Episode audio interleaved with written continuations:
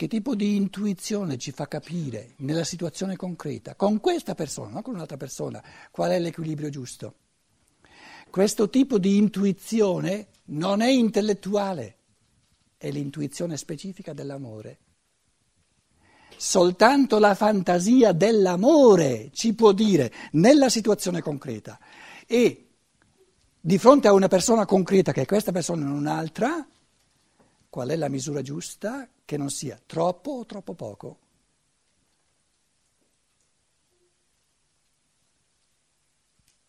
E come lo sa la fantasia dell'amore? Con l'attenzione, dando più importanza ai segnali che mi vengono dall'altro che non a quello che io desidererei fare per lui. E questa forza interiore di attenzione all'altro per sapere di momento in momento qual è la misura giusta che non sia troppo poco o troppo, è un'attenzione del cuore che travalica infinitamente le capacità intellettuali dell'uomo. È un esercizio puro dell'amore. E quindi anche nella filosofia della libertà di Steiner, l'istanza morale più alta non è l'elemento intellettuale, ma è la fantasia morale dell'amore. E qui arriviamo al punto dove l'amore capisce cose che l'intelletto non può capire. Perché l'intelletto non è una forza di attenzione all'altro, l'intelletto vuole capire. Quindi l'intelletto è fatto per impadronirsi di qualcosa e capirlo. Invece amare l'altro significa tirarsi indietro e osservare con attenzione, con interesse, l'interesse del cuore, l'interessamento del cuore.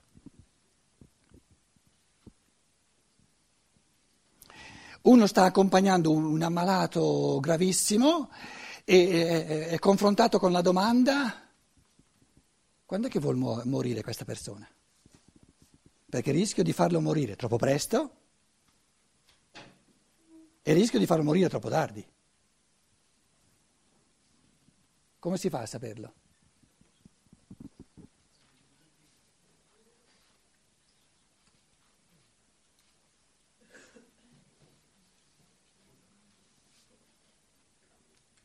Non avendo nessun interesse proprio. Allora uno apre il cuore all'ispirazione del suo io superiore. Perché se io sono un medico e dico qui abbiamo troppi letti vuoti, allora vorrei che restasse in vita ancora 5 giorni per ricevere i soldi, allora non mi apro all'ispirazione del suo io superiore. Oppure se io ho urgenza di ricevere l'eredità, vorrei che vada all'altro mondo, magari un mese prima, e allora non posso aprirmi.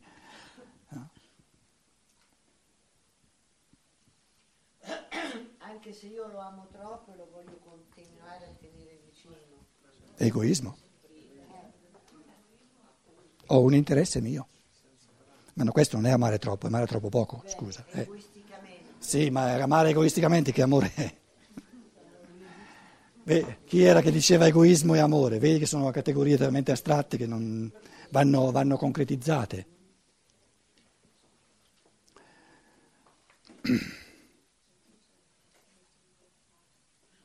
Quindi, diciamo, il Vangelo di Giovanni ci presenta questo contrasto assoluto. Ecco l'uomo, idu o anthropos, ecco l'uomo, e l'essere umano caduto che dici? Crocifiggilo. Crocifiggilo.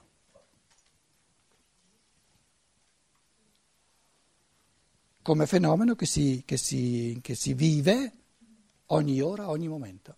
Sono 2 istanze presenti in ogni essere umano, che poi li chiamiamo io superiore, io inferiore, è questione di terminologia. Ogni essere umano deve avere tutte e 2 le tendenze.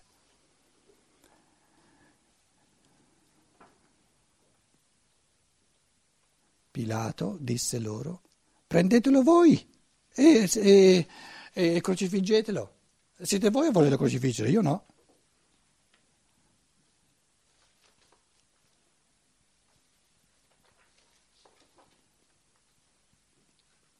Però loro sono sotto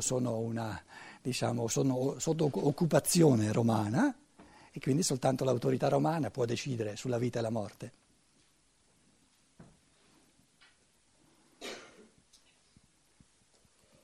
prendetelo voi e crocifiggetelo, io non trovo nessuna malefatta in lui, non trovo nessun motivo per metterlo a morte. 7. Gli risposero i giudei, noi abbiamo una legge, la legge di Mosè, e secondo questa legge deve morire, perché si è reso figlio di Dio.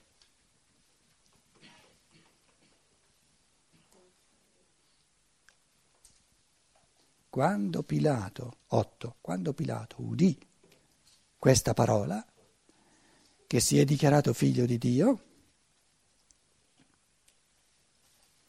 Mallon e Fobete ebbe ancora più paura. Allora, finché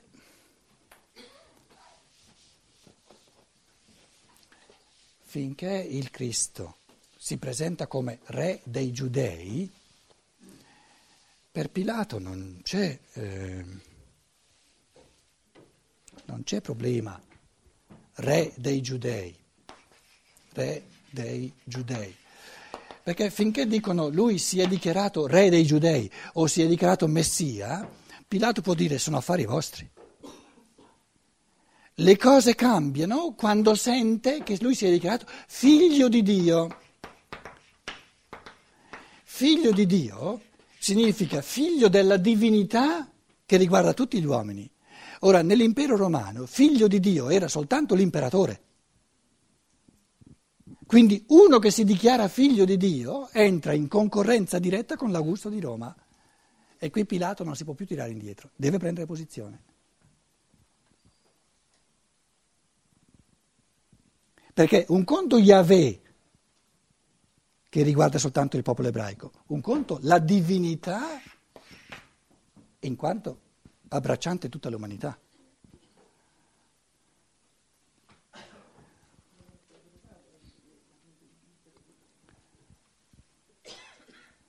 Quando Pilato udì questa parola, prese ancora più paura. Adesso arriva la sesta scena, lo riporta dentro, quindi l'ultima scena esoterica, perché ha avuto paura, Pilato adesso ha veramente paura, vuol rendersi conto, ma qui, allora con chi ho a che fare? Perché Pilato sa che nessun essere umano può spacciarsi come figlio di Dio e mentisce, perché se questo qui si è dichiarato figlio di Dio ed è diventato una minaccia tale per i sommi sacerdoti ebraici che lo vogliono uccidere, vuol dire che ha manifestato delle potenze, ha manifestato delle capacità che sono ben reali, altrimenti non l'avrebbero percepito come una minaccia. Però a questo punto qui Pilato ha capito che non si tratta di qualcosa che riguarda solo il popolo ebraico, si tratta di qualcosa che riguarda tutta l'umanità. Allora lo riporta dentro. 9. Ritornò dentro, entrò, eisto praetorio, nel pretorio, di nuovo. È una dentro e fuori. La prima fuori, la seconda dentro, la terza fuori, la quarta dentro. Inizio del 9 capitolo. La quinta fuori, che abbiamo visto adesso lo riporta dentro, la sesta. Abbiamo la sesta scena, dentro, l'ultima scena esoterica tra Pilato e il Cristo. Lo portò di nuovo dentro, rientrò di nuovo dentro nel pretorio e dice a Gesù, Poten eisü, da dove vieni tu?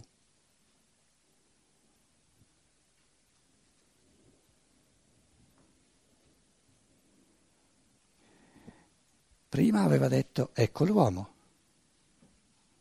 Se lui stesso ha detto, vi presento l'essere umano. Mi pare di cogliere in questo tipo l'umano. Allora Pilato non sa da dove viene l'umano.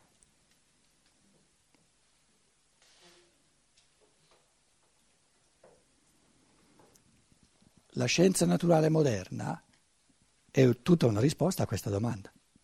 L'essere umano viene da sotto, dai geni ereditari, viene dalla materia.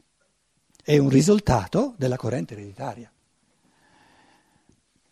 Supponiamo che il Cristo dica, io come essere umano, se sono l'archetipo dell'umano, tu mi hai presentato dicendo ecco l'uomo, sei uomo anche tu Pilato? Non lo sai da dove viene l'uomo? Se l'uomo è uno spirito viene dal mondo spirituale.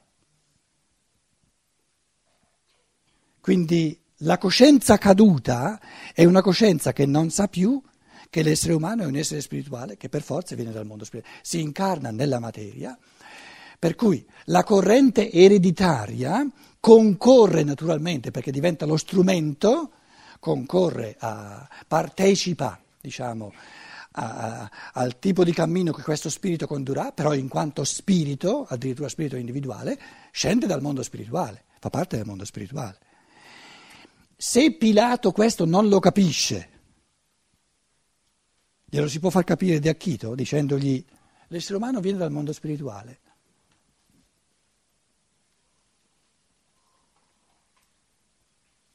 Serve ben poco.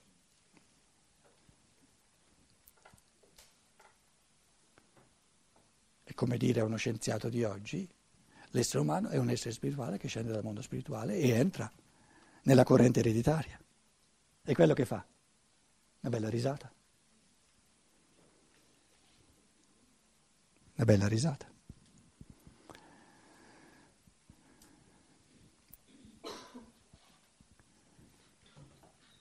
Quando una persona fa questa domanda, da dove viene l'essere umano? Che si fa?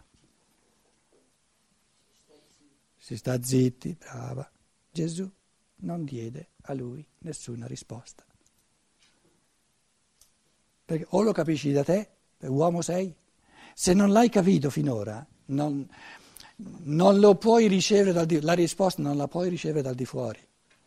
La risposta la puoi ricevere soltanto facendo l'autoesperienza di essere un essere spirituale, con un minimo di creatività. Perché se un essere spirituale, se un essere umano non fa neanche minimamente, prendiamo l'estremo assoluto, neanche minimamente l'esperienza di essere uno spirito creatore, che cos'è? È soltanto il risultato della materia.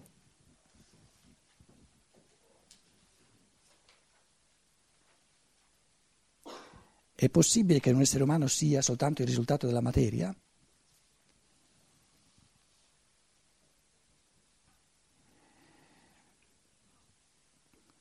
Piano, questo annullamento assoluto dell'umano non è possibile nel campo reale, ma è possibile nella coscienza. La coscienza ha la capacità di annullare in assoluto la realtà di spirito dell'uomo. In altre parole, la coscienza della scienza naturale moderna è questo tipo di coscienza che nella coscienza umana annulla completamente l'essere umano come spirito e lo presenta in tutto e per tutto come risultato della materia. Questo non è vero a livello spirituale, ma è vero nella coscienza. Quindi è la coscienza umana che è caduta, non l'essere umano. L'essere umano è uno spirito.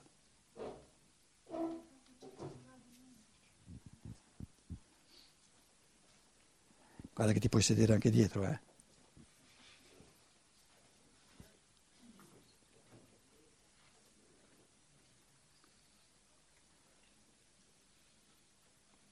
Quindi la coscienza umana ha la possibilità di perdere di vista completamente.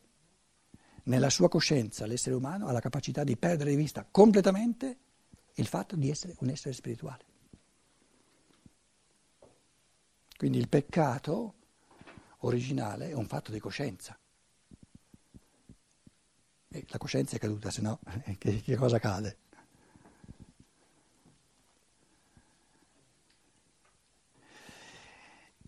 Però qui le cose si complicano un pochino. Se è vero che dobbiamo distinguere tra l'essere umano nella sua natura e l'essere umano in quanto ha coscienza o non ha coscienza di questa sua natura, a questo punto dobbiamo chiederci, questa coscienza caduta, che non ha più coscienza in assoluto di essere uno spirito, ma che si ritiene nella sua coscienza il risultato, un puro risultato della materia, è uno spirito o non è uno spirito?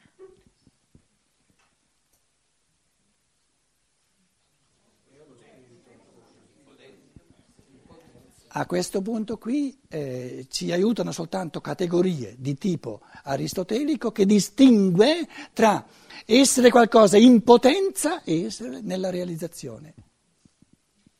Quindi in potenza ogni essere umano è uno spirito creatore, ma lo diventa nella realtà soltanto nella misura in cui recepisce nella sua coscienza questa potenzialità e la realizza.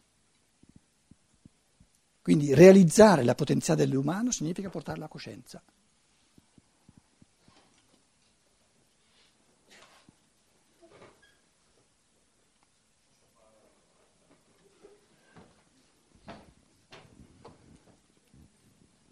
No, no.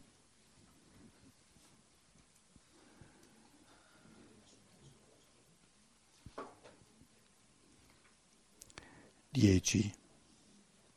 Dammi ancora 3 minuti, poi facciamo una pausa e poi, se hai fortuna, parli. Dove eravamo? Da dove vieni tu? Gesù non gli diede nessuno, da dove vieni? Non gli diede risposta. 10. Pilato gli dice, non mi parli? Non mi dici nulla? Taci con me? Ma come? E moi ula leis? Non parli con me? Non mi dai una risposta? Non sai che io ho potestà, ho il potere di liberarti? Kai exousian echo, staurosa i se? E che ho la potestà di crocifiggerti? 11. Gesù rispose, Uc eiches exousian catemu udemia, non avresti nessuna potestà, nessun potere su di me se non ti fosse stato dall'alto. La potestà dell'uomo, la capacità dell'uomo di uccidere l'umano fa parte del disegno divino. Questa nostra capacità di uccidere l'umano ci è stata data dall'alto perché è il presupposto per essere liberi. Un essere umano che non avesse la exousia, la potestà, la capacità di uccidere l'umano in sé, non sarebbe un uomo perché non sarebbe libero. Quindi il Cristo dice è intrinseco nella natura umana che deve avere la capacità, la possibilità reale di svolgere l'evoluzione umana in negativo e di uccidere l'umano anziché farlo crescere e sempre più crescere. Non avresti questa potestà di farmi vivere o di farmi morire, di far vivere ciò che tu hai presentato come l'uomo. Ecco l'uomo. Ogni uomo ha la potestà di far vivere l'umano, di farlo morire perché ha ricevuto questa potestà dall'alto.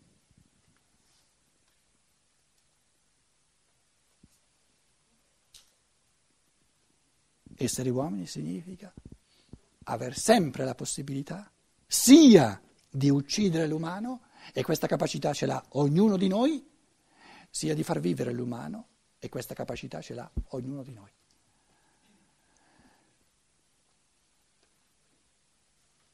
Vedete, è un testo che fila proprio su un discorso essenziale, fondamentale, e perciò è fecondo all'infinito meditarci sopra, perché parlando dell'umano nella sua essenza, i risvolti che uno ci ritrova, quelli esistenziali da applicare alla propria vita, sono infiniti.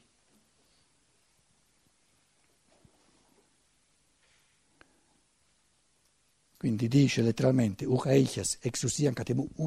avresti alcun tipo, nessuna variazione, nessuna espressione esistenziale di capacità, anche individualizzata, di capacità di uccidere l'umano se non ti fosse stata data dall'alto.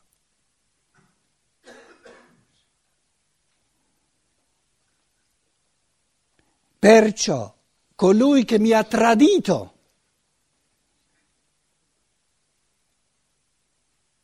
ha un peccato maggiore.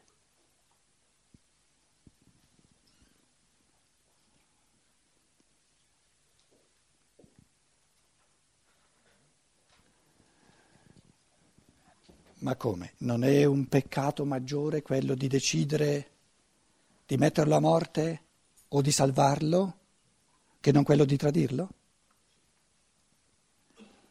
Pilato è costretto a prendere posizione. Deve. Invece il tradimento non è mai necessario. Quindi il tradimento ha molto di più a che fare con la libertà e quindi decide molto di più delle sorti morali. Nel tradire il figlio dell'uomo si decide molto di più sul peccato o sull'omissione o sulla realizzazione in positivo dell'essere umano che non nella decisione di farlo morire o di farlo risorgere.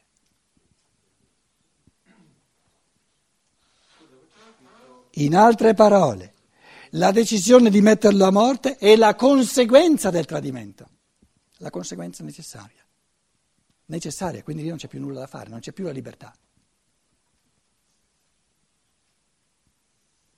Dopo tradito l'umano non si è più liberi e quindi il peccato più grave non può essere quando non si è più liberi, il peccato più grave è dove si è ancora liberi. Allora distinguiamo tra... Qual è la differenza tra il tradire, colui che mi ha tradito, e tu che devi decidere se mettermi a morte o salvarmi? Perché a questo punto Pilato non lo può più salvare, perché lui vorrebbe. Cosa vuol dire tradire?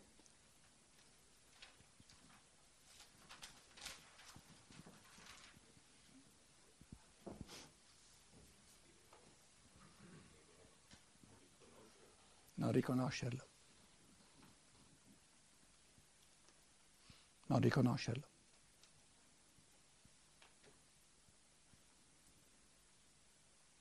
Quindi tradire è per eccellenza il peccato di omissione. Non riconoscerlo nella coscienza e non amarlo nelle forze della volontà. Nella misura in cui viene tradito,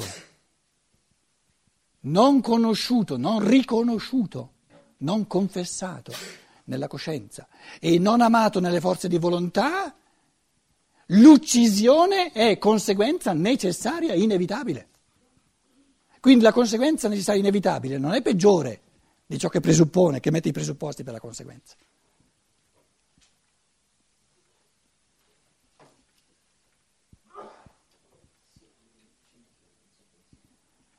Quindi il peccato che omette di riconoscere e di amare il Cristo è un peccato più grave che non quello di ucciderlo, che è conseguenza necessaria. Perché una volta non riconosciuto non si può più evitare di ucciderlo. Quindi la maggiore attenzione va rivolta non al punto dove non si ha più libertà, come conseguenza necessaria viene ucciso, ma là dove viene tradito o riconosciuto.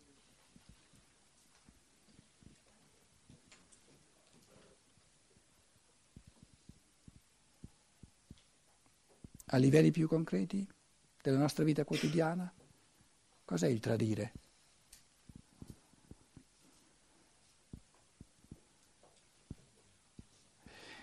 Faccio una proposta però complessa, non è semplice. È una pulce nell'orecchio dove c'è da lavorare. Metterei insieme il concetto evangelico di tradire con venire a compromessi dove compromessi non ci dovrebbero essere. Allora, nell'esistenza umana, una delle cose più importanti nella maturazione intellettuale e soprattutto nella maturazione morale è questo criterio cristico umano che sa distinguere sempre meglio dove il compromesso è un tradire il Cristo, è un tradire l'io, e dove invece si tratta di, soltanto di esecuzione materiale, e lì allora il compromesso è necessario, altrimenti non si farebbe nulla. In altre parole, come si fa a sapere quando si compromette sui principi? L'io cristico nell'uomo viene tradito al massimo quando l'essere umano compromette i suoi principi. E qual è il fenomeno archetipico del compromettere sui principi? Quello di non averne.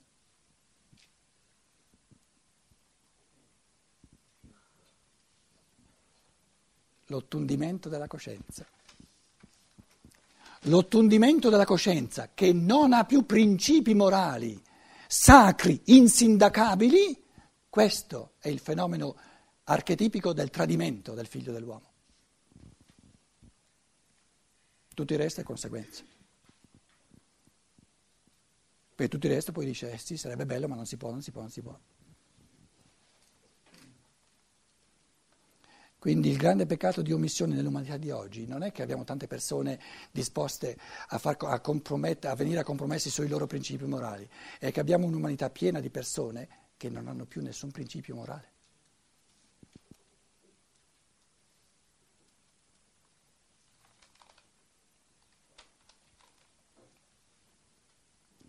Io ho avuto ancora la fortuna di avere 2 genitori, penso soprattutto a mia mamma, era ancora una generazione di esseri umani.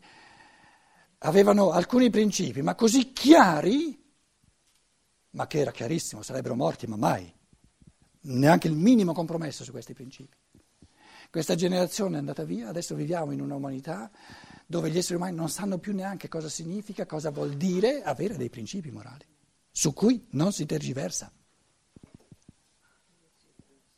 Non si transige, scusa, tergiversa è sbagliato, no? Non si transige. Proprio non si transige.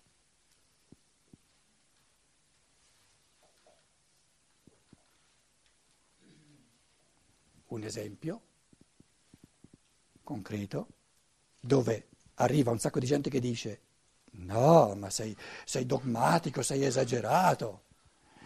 La presidenza della Società Antroposofica, un esempio che alcuni di voi conoscono, ma è un esempio come sintomatico. Se uno lo prende come un sintomo, a parte senza emozioni, no? E ci lavora come in chiave di conoscenza, lo prende veramente come esempio sintomatico per capire come distinguo io tra un principio morale su cui non si dovrebbe transigere da qualcosa invece che non è un principio morale. La presidenza della Società Antroposofica nell'anno 2000 pubblica un testo nel Verlag Goetheanum, quindi nella casa editrice ufficiale della Società Antroposofica. Il testo si chiama Esoterik der Weltreligionen, esoterismo delle religioni mondiali. A pagina 66 c'è anche una conferenza tenuta, com'è? 6-6, tutto per caso. C'è una conferenza tenuta nel Goetheanum da Abouleish, Ibrahim Abouleish, e poi tira le somme di questa conferenza e le somme di questa conferenza dice che l'impulso del Cristo si è manifestato in chiave un pochino antica fino a Gesù di Nazareth, però è diventato più moderno e quindi più propulsivo quando si è ripreso a partire da Maometto, e presenta Maometto come portatore moderno, più moderno che non il Gesù di Nazareth, del Cristo.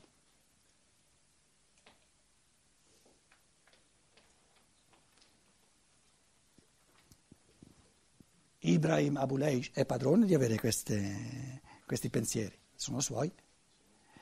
Ma c'è una bella differenza tra pensieri personali di un essere umano e decidere di stamparli in quanto presidenza della Società Antroposofica e di rendere, operante in tutta l'umanità questa assoluta bestemmia contro il Cristo.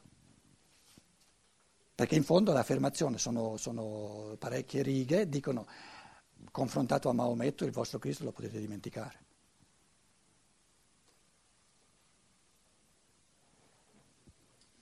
È una questione di principio o non è una questione di principio?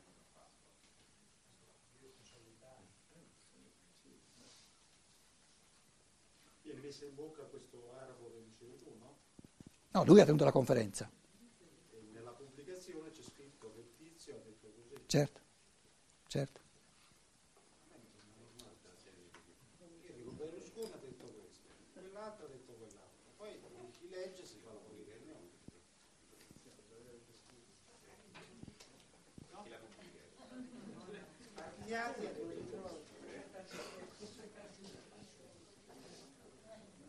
Vedete che non è facile avere un criterio assoluto che sa distinguere. No, no, qui è questione di principio.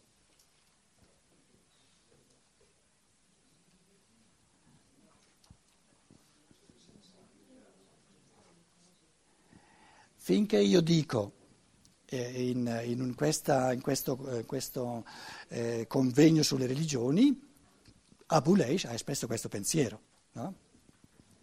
Lo dico qui, restano parole che volano. Quando io le stampo, e le stampo col carisma della presidenza della Società Antroposofica, io compio un atto di tutt'altra natura nell'umanità. Prendo io la responsabilità di rendere operante in tutta l'umanità una non verità assoluta nei confronti del Cristo, una bestemmia assoluta.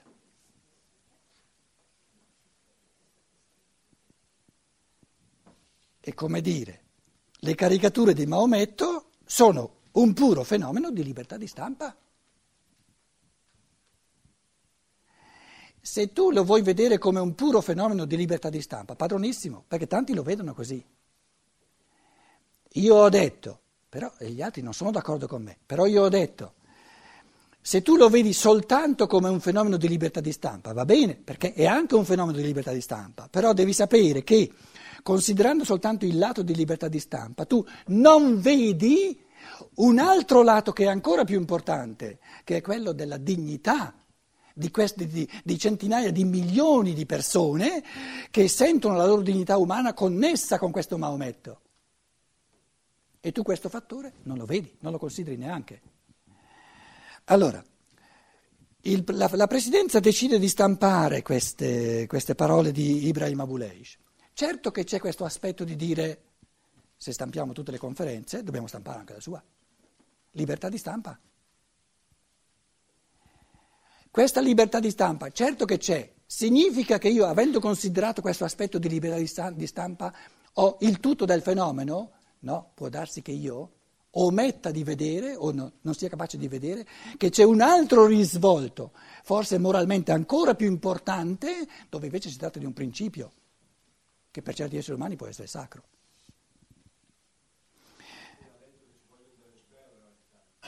Com'è? Sì. Cosa può essere la sberla? Il fatto di stamparlo?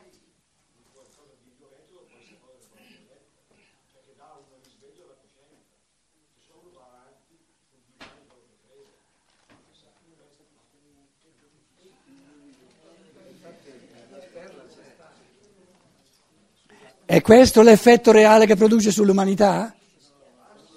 No.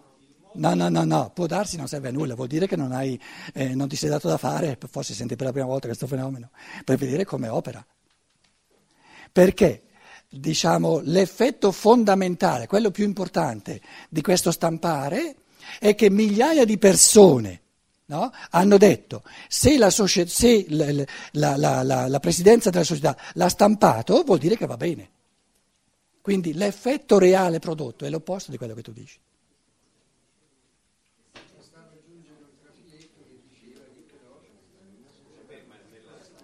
Facciamo una pausa e poi sentiamo cosa avete da dire voi.